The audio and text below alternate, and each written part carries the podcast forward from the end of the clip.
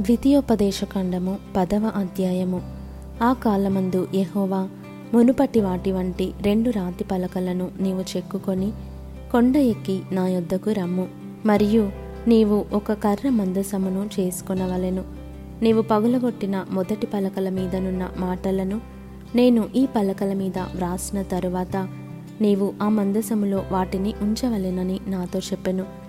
కాబట్టి నేను తుమ్మకర్రతో ఒక మందసమును చేయించి మునుపటి వాటి వంటి రెండు రాతి పలకలను చెక్కి ఆ రెండు పలకలను చేత పట్టుకొని కొండ ఎక్కి తిని ఆ సమాజ దినమున ఆ కొండ మీద అగ్ని మధ్య నుండి తాను మీతో పలికిన పది ఆజ్ఞలను మునుపు వ్రాసినట్టు ఎహోవా ఆ పలకల మీద వ్రాసెను.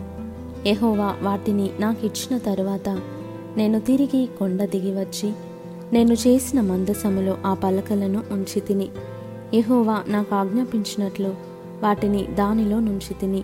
ఇస్రాయేలీయులు యహకానీయులదైన బెయేరోతు నుండి బయలుదేరి మోసేరుకు వచ్చినప్పుడు అక్కడ అహరోను చనిపోయి పాతిపెట్టబడెను అతని కుమారుడైన ఎలియాజరు అతనికి ప్రతిగా యాజకుడాయను.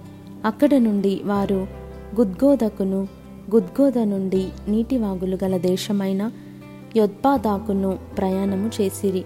నేటి వరకు జరుగునట్లు యహోవా నిబంధన మందసమును మోయుటకు యహోవా సన్నిధిని నిలుచుటకును ఆయన సేవించి ఆయన నామమును బట్టి దీవించుటకును లేవి గోత్రపు వారిని ఆ కాలమున యహోవా ఏర్పరచుకొనెను.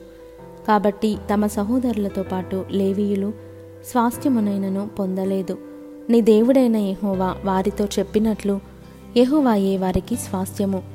నేను మునుపటి వలె నలువది పగళ్ళును నలువది రాత్రులను కొండ మీద ఉండగా ఏహోవ ఆ కాలమున నా మనవి ఆలకించి నిన్ను నశింపజేయుట మానివేశెను మరియు ఏహోవా నాతో ఇట్లనెను.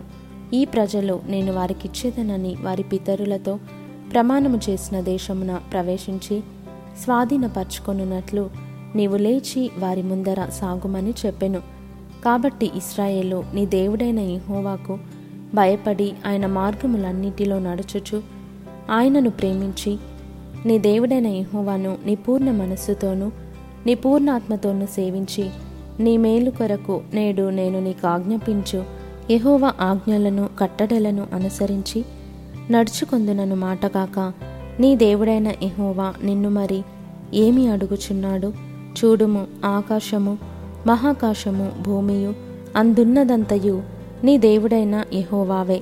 అయితే యహోవా నీ పితరులను ప్రేమించి వారి అందు ఆనందపడి సమస్త జనములలో వారి సంతానమైన మిమ్మును నేటి వలె ఏర్పరచుకొనెను. కాబట్టి మీరు సున్నతి లేని మీ హృదయమునకు సున్నతి చేసుకొని ఇక మీదట ముష్కరులు కాకుండుడి. ఏలయనగా నీ దేవుడైన యహోవా పరమదేవుడును పరమ ప్రభువునై ఉన్నాడు. ఆయనే మహాదేవుడు పరాక్రమవంతుడు భయంకరుడైన దేవుడు.